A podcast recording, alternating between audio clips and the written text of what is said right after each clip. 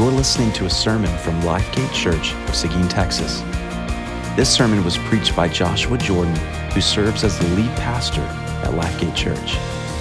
Find out more about us at www.lifegateseguin.com.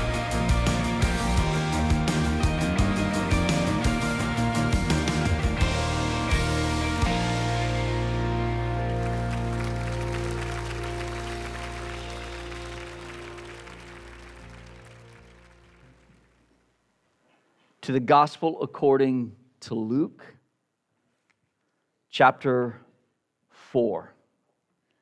Gospel according to Luke, chapter 4. We're continuing on in our series from the manger to the throne.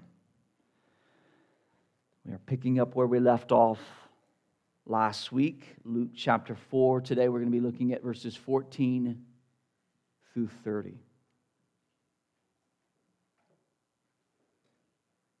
Before we turn our attention to God's Word, let us pray together and ask the Lord to meet us through His Word.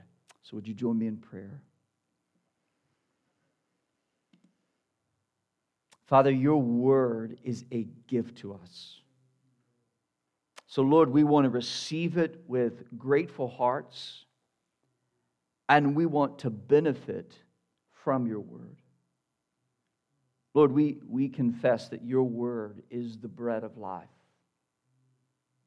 But often we neglect to come and to feast on Your Word. Lord, we know that man does not live by bread alone, but by every word that comes out of the mouth of God. And so therefore we need what You are going to say to us today more than anything else. So, Lord, would You open our minds to the Scriptures? Would You open our hearts to the Scriptures, to not just understand, but to receive? And, Lord, we pray that You would most of all show us Christ in all of His glory. Lord, I pray that You would do a supernatural work in our midst. Through the preaching of Your Word, we would behold the glory of Jesus Christ. That's not something that we can make happen. No words of mine can accomplish that. Lord, the Spirit of God must cause that to happen in us and among us. So, Lord, would You now magnify Your name in our midst. Lord, would You build up Your church? Would You draw the lost to Yourself? And may we leave here glorifying You in light of what we've seen and heard. We pray this in Jesus' name. Amen. Luke chapter 4, beginning in verse 14, I'm going to read to verse 30. Church, this is God's holy, inspired, and authoritative word. And Jesus returned in the power of the Spirit to Galilee, and a report about Him went out through all of the surrounding country. And He taught in their synagogues, being glorified by all. And He came to Nazareth, where He had been brought up. And as was His custom, He went to the synagogue on the Sabbath day, and He stood up to read. And the scroll of the prophet Isaiah was given to Him. He unrolled the scroll and found the place where it was written, "The Spirit of the Lord is upon me, because He has anointed me to proclaim good news to the poor. He has sent me to proclaim liberty to the captives, and recovery of sight to the blind, to set at liberty those who are oppressed, to proclaim the year of the Lord's favor." And He rolled up the scroll, and He gave it back to the attendant, and sat down. And the eyes of all in the synagogue were fixed on Him. And He began to say to them, "Today, this Scripture has been fulfilled in your hearing. And all spoke well of him and marveled at his gracious words that were coming from his mouth. And they said, "Is not this Joseph's son?" And he said to them, "Doubtless you will quote to me this proverb, 'Physician, heal yourself. What we've heard you did at Capernaum, do here in your hometown as well.'" And he said, "Truly I say to you, no prophet is acceptable in his hometown. But in truth I tell you, there were many widows in Israel in the days of Elijah, when the heavens were shut up 3 years and 6 months, and a great famine came over all the land. And Elijah was sent to none of them, but only to Zarephath in the land of Sidon, to a woman who was a widow. And there were many lepers in Israel in the time of the prophet Elisha, and none of them was cleansed, but only Naaman the Syrian." When they heard these things, all in the synagogue were filled with wrath. And they rose up and drove him out of the town and brought him to the brow of the hill on which their town was built, so that they could throw him down the cliff. But passing through their midst, he went away. This morning, we began... Justice, there's an echo in my mic. If we could see if we could get it taken away. Thank you, brother. This morning, we began in Luke chapter 4, verse 14, a new section in Luke's gospel, beginning here in verse 14 all the way through chapter 9, verse 50. We are now going to travel alongside Jesus as his earthly ministry is now beginning as he makes his way through the region of Galilee. So here in verse 14, all the way through chapter 9, verse 50, we are going to go to Galilee with Jesus as he ministers. Now, why Jesus returned to Galilee to begin his earthly ministry is not as important to Luke as it was to Matthew. If you read Matthew's account, Matthew's more concerned with why did he go there. Luke is more concerned and focused with where Jesus went. And we're told that he went to his hometown of Nazareth. But take note of this. Jesus' appearance in the synagogue in Nazareth was not the first place in which he ministered publicly. We know that because we just heard in verse 23, the people are saying, "Well, we hope you do for us what we've been hearing you've been doing in Capernaum." So this is not his first place to minister. Actually, in the Gospel of Matthew and in the Gospel of Mark, they actually find this particular story midpoint in the ministry of Jesus. So in Matthew's gospel account, in chapter 12, we hear about this story.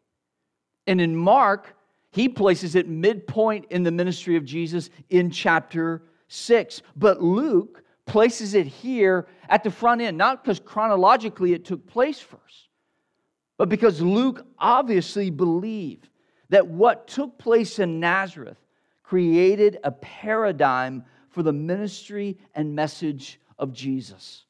If we're going to understand the ministry and message of Jesus, what took place in Nazareth would be the lens we need to look through.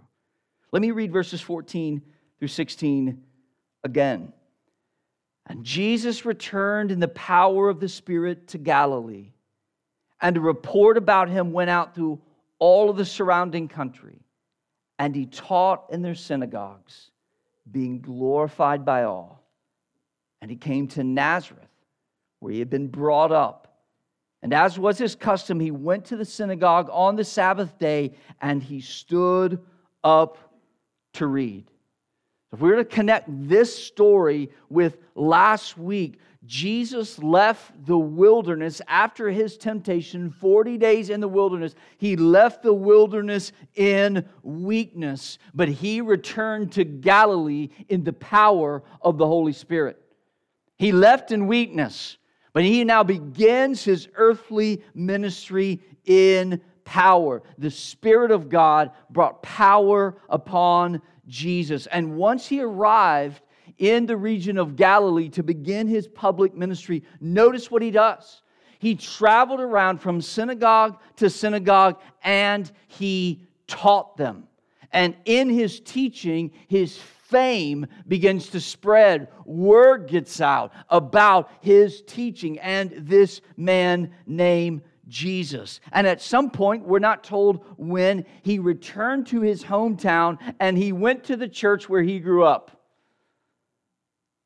He returns home and he goes to the synagogue, the church where he grew up. And Luke tells us what occurred on that day.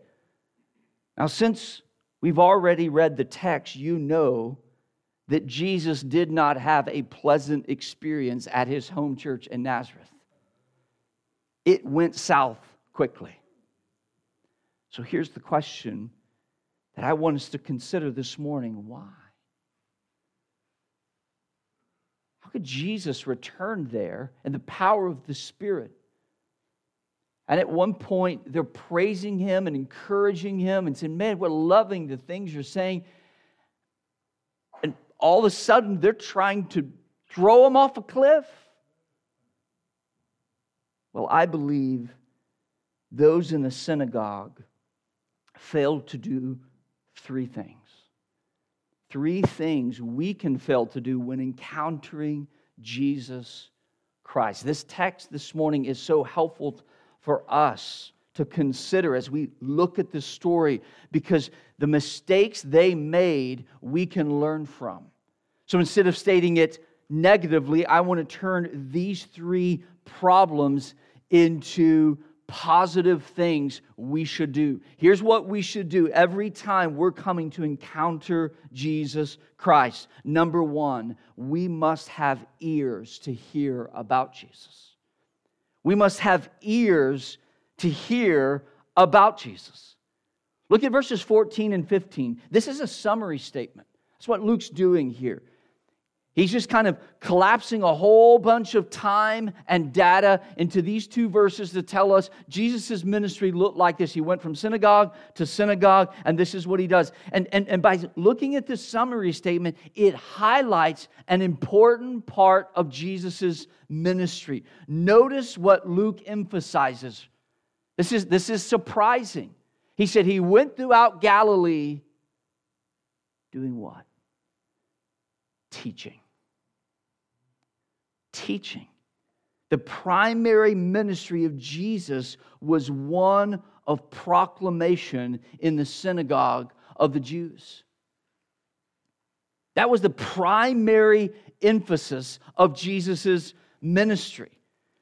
And we know that that's the case because we see a number of things in the text that point us to this fact that Luke is saying the teaching of Jesus is the primary emphasis. It's the primary focus of his ministry.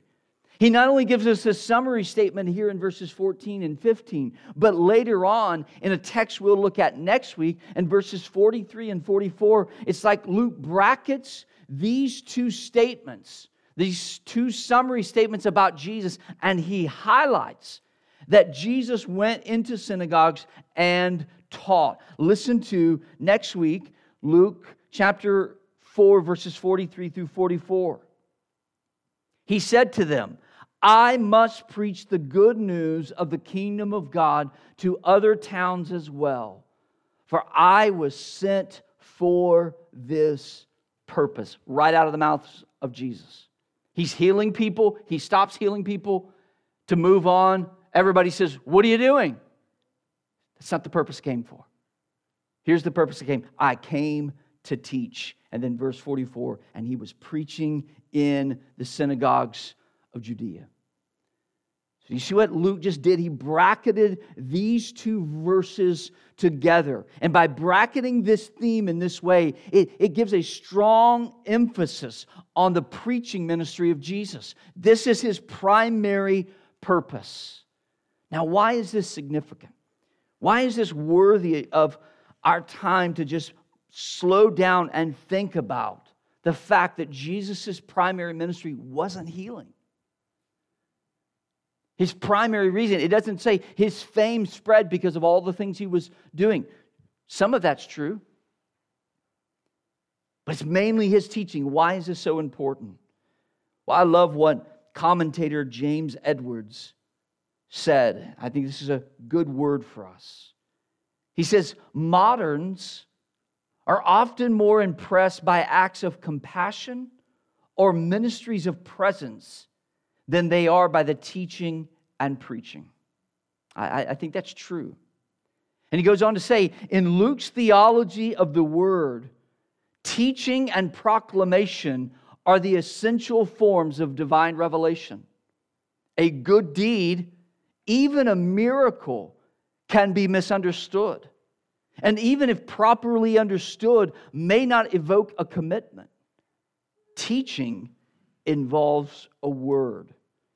A word is capable of greater precision and penetration than any other symbol of reality. And then he reminds us of this. God created all things by the word. He brought Israel into existence and sustained it through the prophetic word. And through Jesus Christ, who is both the Word of God and who declares the Word of God, God offers salvation to all. Why is this important that we consider that the primary ministry of Jesus was teaching? Because we might be tempted to undermine the power of the Word of God and the proclamation of the Word of God to do the work of God. We might be more fascinated with miracles or think if we could only do these things or see these things, we would know God more, we would know Jesus more, we would be more convinced of His glory. And yet, there is not a more powerful means of revealing God to us than the Word of God and the proclamation of God's Word. And this emphasis just continues to be made throughout the rest of this story. This emphasis on proclamation is clearly seen in the event that took place in the synagogue of Nazareth. Go back to verses 16 through 20. I want to read these verses again. And Jesus came to Nazareth, where he had been brought up, and it was his custom. He went to the synagogue on the Sabbath day, and he stood up to read. And the scroll of the prophet Isaiah was given to him. He unrolled the scroll and found the place where it was written, "The Spirit of the Lord is upon me, because he has anointed me to proclaim good news to the poor. He has sent me to proclaim liberty to the captives and recovery of sight to the blind, to set at liberty those who are oppressed, to proclaim the year of the Lord's favor." And he rolled up the scroll and gave it back to the attendant and sat down. And the eyes of all in the synagogue were fixed on him. Think about what just happened. Jesus announces that he is the long-awaited Messiah, the Spirit-anointed servant that Isaiah prophesied. That's what Jesus is doing here. He's quoting from Isaiah 61, which everyone in the synagogue would have known was a promise that God would one day send the Spirit-anointed servant. And what would the Spirit-anointed servant do? Don't miss this. It's right in front of us, and we can get lost in, oh man, he's going to do these things for the poor, and he's going to give sight to the blind, and he's going to give liberty to the oppressed, and he's going to proclaim the year of the Lord's favor. But what's he going to do? Notice this. He's going to proclaim good news to the poor. He's going to proclaim liberty to the captives and recovery of sight to the blind and set free those who are oppressed. He's going to proclaim the year of the Lord's favor, the year of Jubilee. Jesus will accomplish his mission through proclamation. That's what Jesus was just announcing when he stood up in the synagogue, rolled open the scroll, found Isaiah 61, read this passage. He wasn't just saying, I've come to do these things. The way I'm going to do it is I'm going to proclaim. I'm going to make a proclamation. And we know that this is true because later on in verse 24, Jesus refers to himself as a prophet when he says, even a prophet is not accepted in his own town. Now, is Jesus more than a prophet? Absolutely. However, his ministry of proclamation was an essential part of his role as a Messiah. His teaching ministry can often be overlooked and therefore minimized. Now, there's one final observation from the text under this point that must be taken into consideration. And that's what we read in verses 20 and 21. It says that he rolled up the scroll, gave it back to the attendant, and sat down. And the eyes of all in the synagogue were fixed on him, and he began to say to them, today, this scripture has been fulfilled in your hearing. Pay close attention to what Jesus has said to all of those in attendance in the synagogue, according to verse 21. Notice what he said, today this has been fulfilled. Which raises the question, if this is not the beginning of Jesus' ministry, he had already been ministering in Capernaum, does that mean all of those other times he wasn't fulfilling that? Of course not. It's not what the word today means. He's not saying, for the first time, right now, this is happening. That's not how he's using the word today. So what does he mean by this word? Commentator Darrell Bach, I think, uses a helpful expression to define this word today. He calls it a timeless now. It's a timeless now. It's timeless in the sense of he's not saying today like there's an expiration date, like tomorrow this isn't true. And he's not saying today like today and today only this happened. The point he's making is this. If you heed this message today, then you too will experience the powerful ministry of Jesus Christ. See, we should read these words from Jesus not merely as a statement, but as an invitation. That's what he was saying. He was saying, today, as you hear this, this could be true for you. Jesus was calling them to respond to his message with urgency.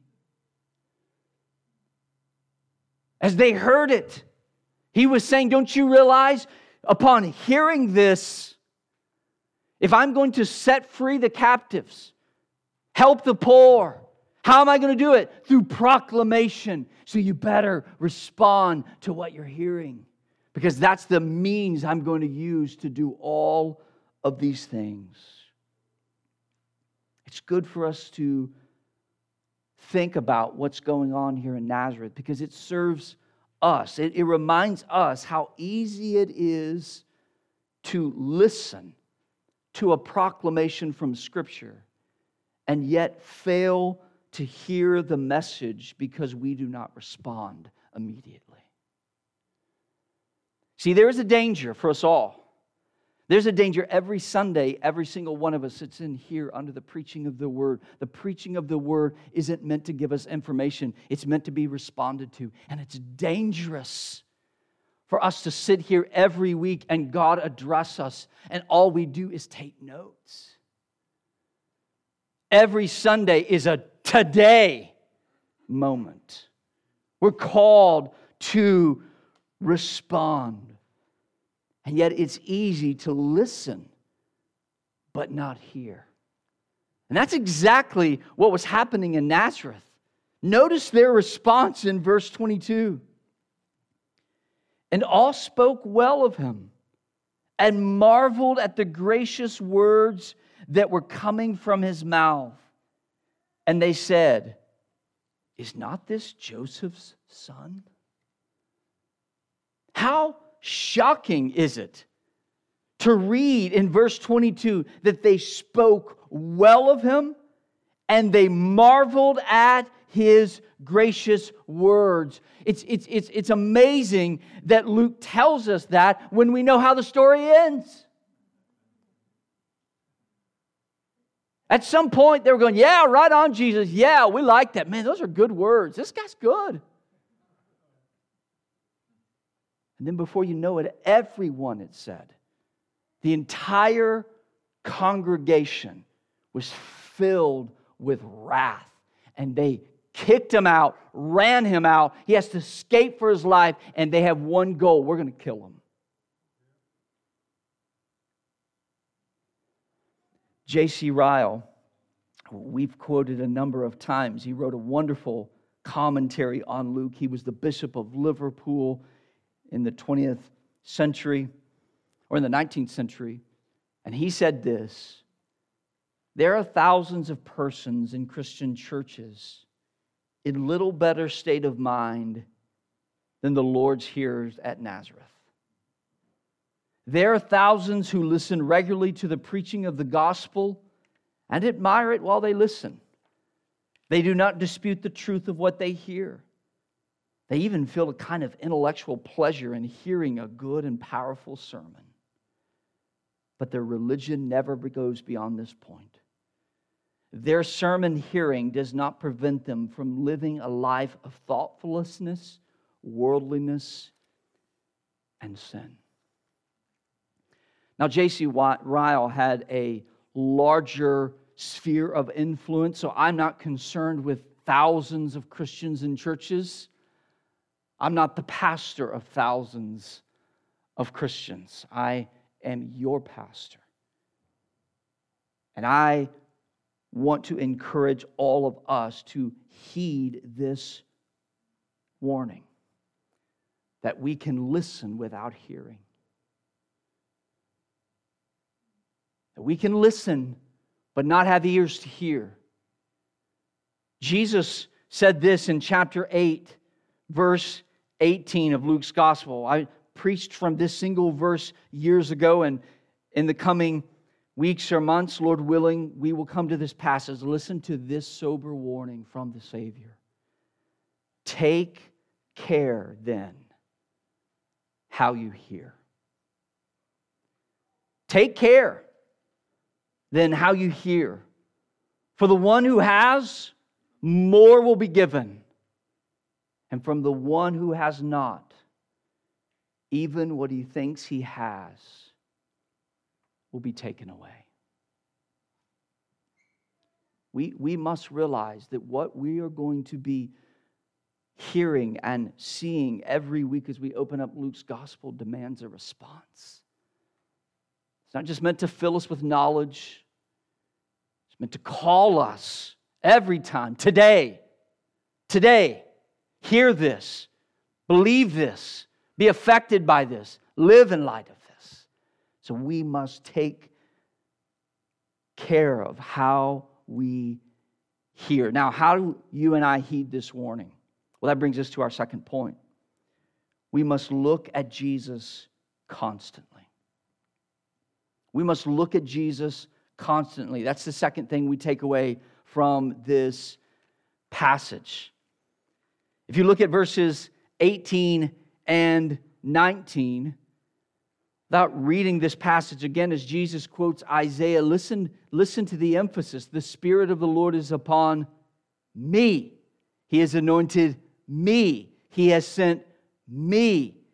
And then I love this description in verse 21, or in verse 20. "He rolls up the scroll, sits down, and the eyes of all in the synagogue were fixed on him."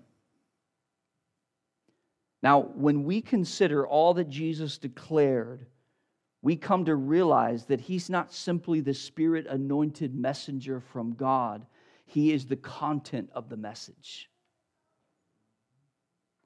That's what sets him apart from John. Remember, John was a prophet sent by God to proclaim good news. But why are Jesus and John different? Because Jesus is not just a prophet with a message. Jesus is the point of the message. That's the difference. Listen to verse 18 and 19, or look at verse 18 and 19. What's Jesus doing by quoting from Isaiah 61? He's recalling a promise.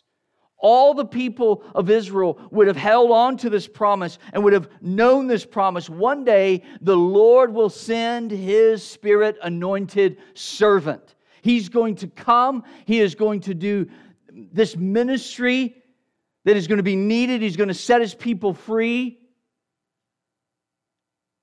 That's a promise. Think about what we just read in verses 20 and 21. Jesus, by rolling up the scroll, sitting down, and saying to everybody, this has just been fulfilled. You know what he's saying? I'm the fulfillment of that promise.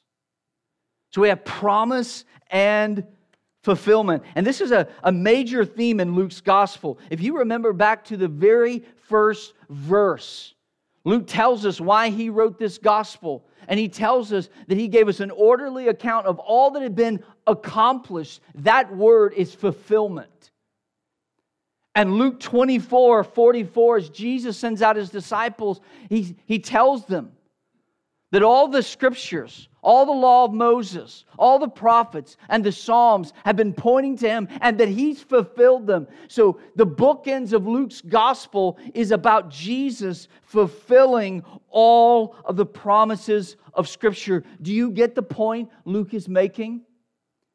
That he structures his gospel this way? He's saying all of Scripture points to the person of Jesus. Now, why is this important for us to remember? It's important for us to remember because when we come to Scripture, we're not simply hearing truths with our ears. And we're not simply seeing truth with our eyes. We are being beckoned to look at Jesus who came to rescue us. I love it that Luke tells us that once Jesus rolled up the scroll and sat down, all eyes were on him. He meant to do that. It wasn't just that happened. I believe he could have stood up, read the passage, explained it. Why did he do what he did? It was a dramatic demonstration. He reads, rolls it up, sits down, and everybody's looking at him. And his point is, that's right. I wanted to get your attention on me because I'm the point of all that you've just heard. All that you're hearing is not just new information. It's not just doctrinal truth. I am the point of all of the Scriptures.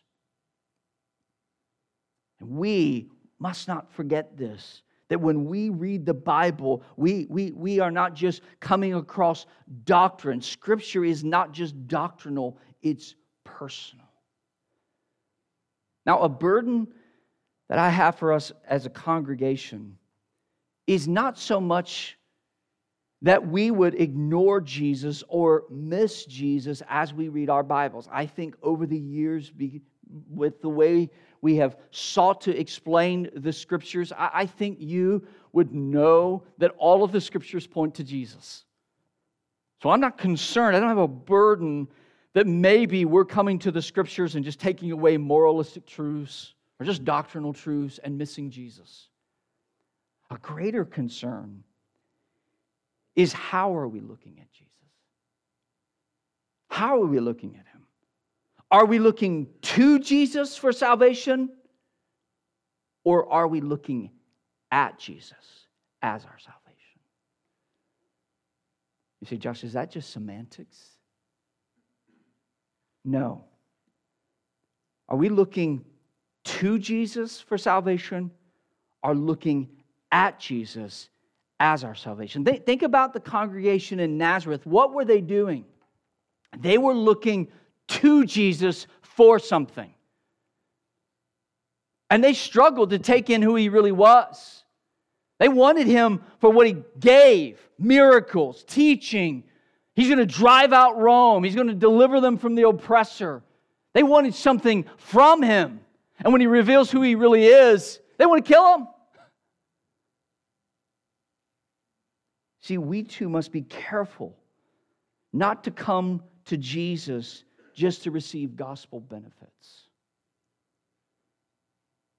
We can come and to Jesus to just receive gospel benefits, all the while treating Jesus as a means to an end instead of the end in itself. I quoted this back when we were in the book of Galatians from Sinclair Ferguson. He said the following: the benefits of the gospel, justification, reconciliation, redemption, adoption, etc., the benefits of the gospel must not be separated from Christ, who is himself the gospel. The benefits of the gospel are in Christ. They do not exist apart from him. They are ours only in him. They cannot be abstracted from him as if we ourselves could possess them independently of him. How often do we think of our salvation as just something Jesus gives? Jesus doesn't give salvation. Jesus is salvation. There is no salvation apart from him. So how then do we know whether we are looking to Jesus for something or we are looking at Jesus? Here's a diagnostic question to ask yourself. Are you consistently growing in your affection for Christ when you read or hear Scripture?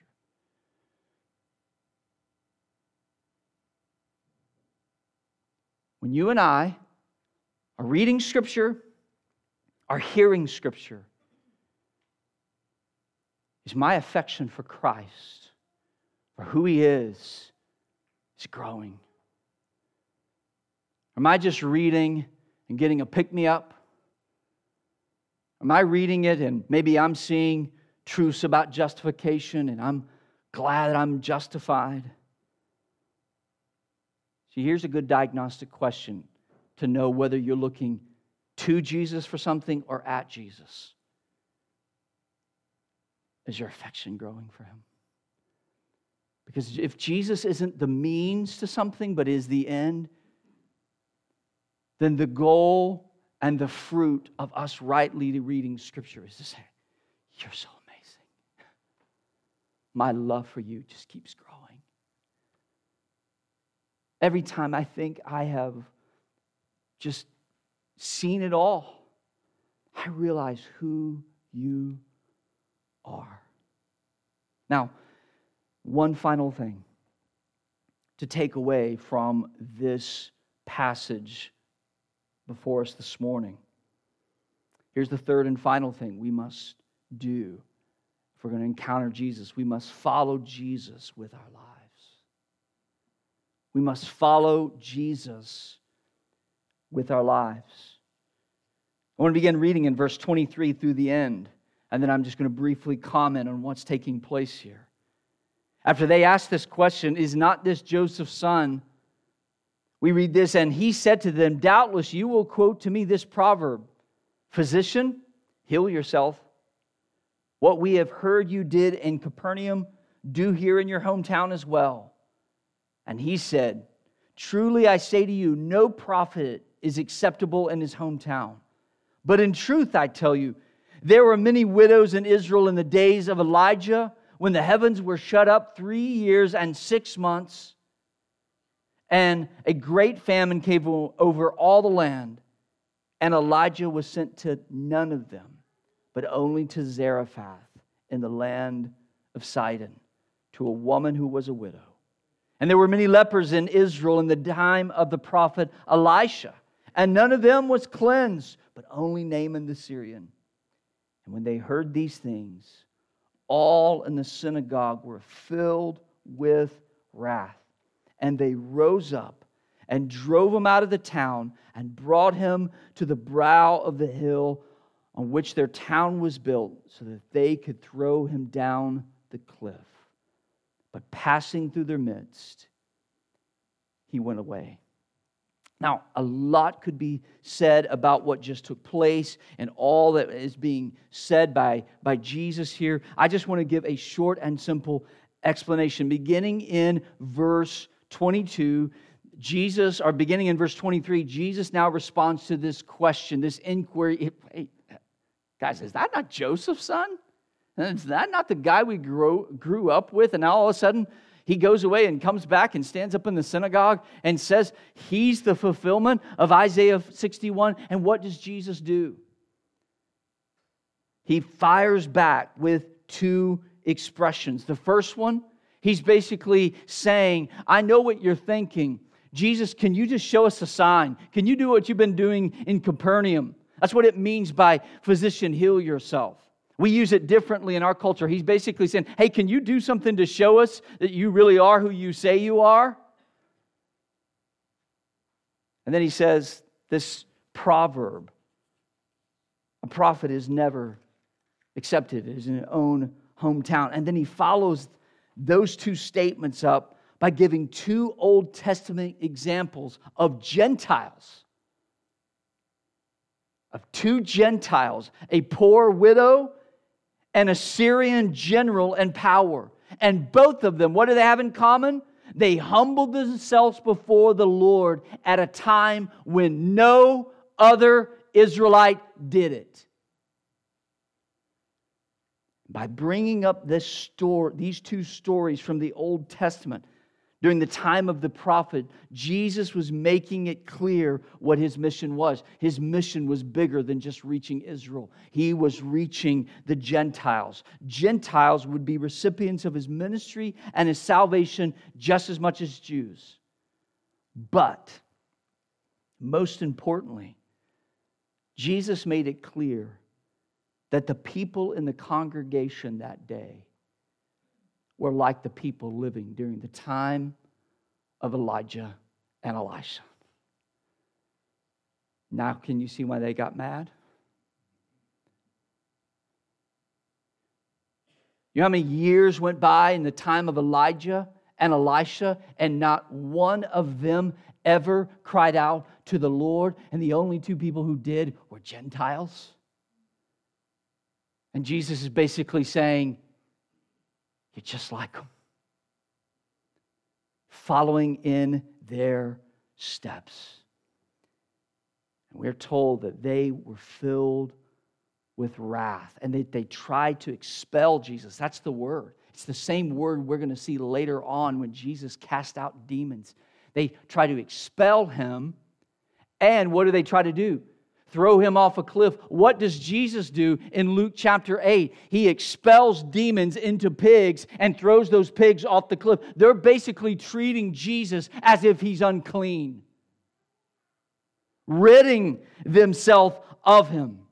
Instead of following him, they chose to remove him. And listen once again how the passage ends.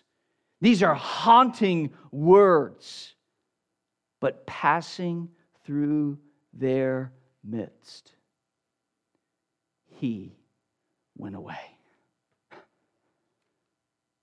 The one that they could have responded to is leaving their midst. So how could this happen?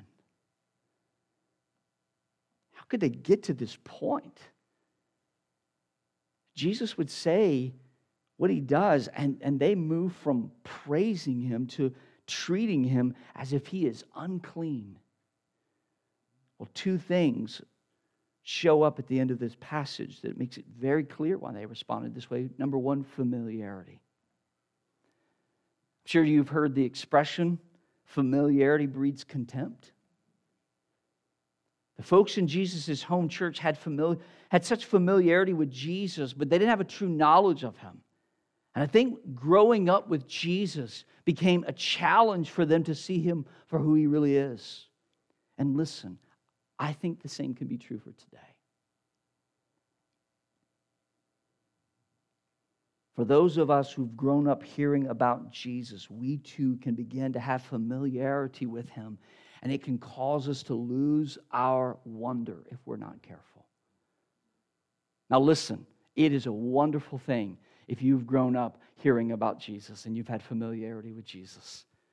That in and itself is not a bad thing, but it is something to be aware of. Familiarity with Jesus can begin to make him lose his wonder. He's just another Bible story. Oh, I've heard that story before. But we can lose our wonder. But there's a second thing. Second thing that's taking place here in this passage. Not only was there familiarity, but offense. Why were these people filled with wrath? Once again, it's amazing that these folks could at one point speak so highly of Jesus and then just a few minutes later treat him with such contempt. How could they do this? What happened? Easy. He offended them. He offended them. They refused to follow him because he offended them. They didn't like something he said. And instead of responding humbly and patiently, they said, we would rather kill you than keep responding and listening to you and having any more dialogue with you. We'd rather drive you out of our town and over a cliff because you've made us mad. Public service announcement. As we make our way through the Gospel of Luke, it is a good chance Jesus is going to say things that are going to offend you and make you uncomfortable. I can almost guarantee he will be an equal opportunity offender.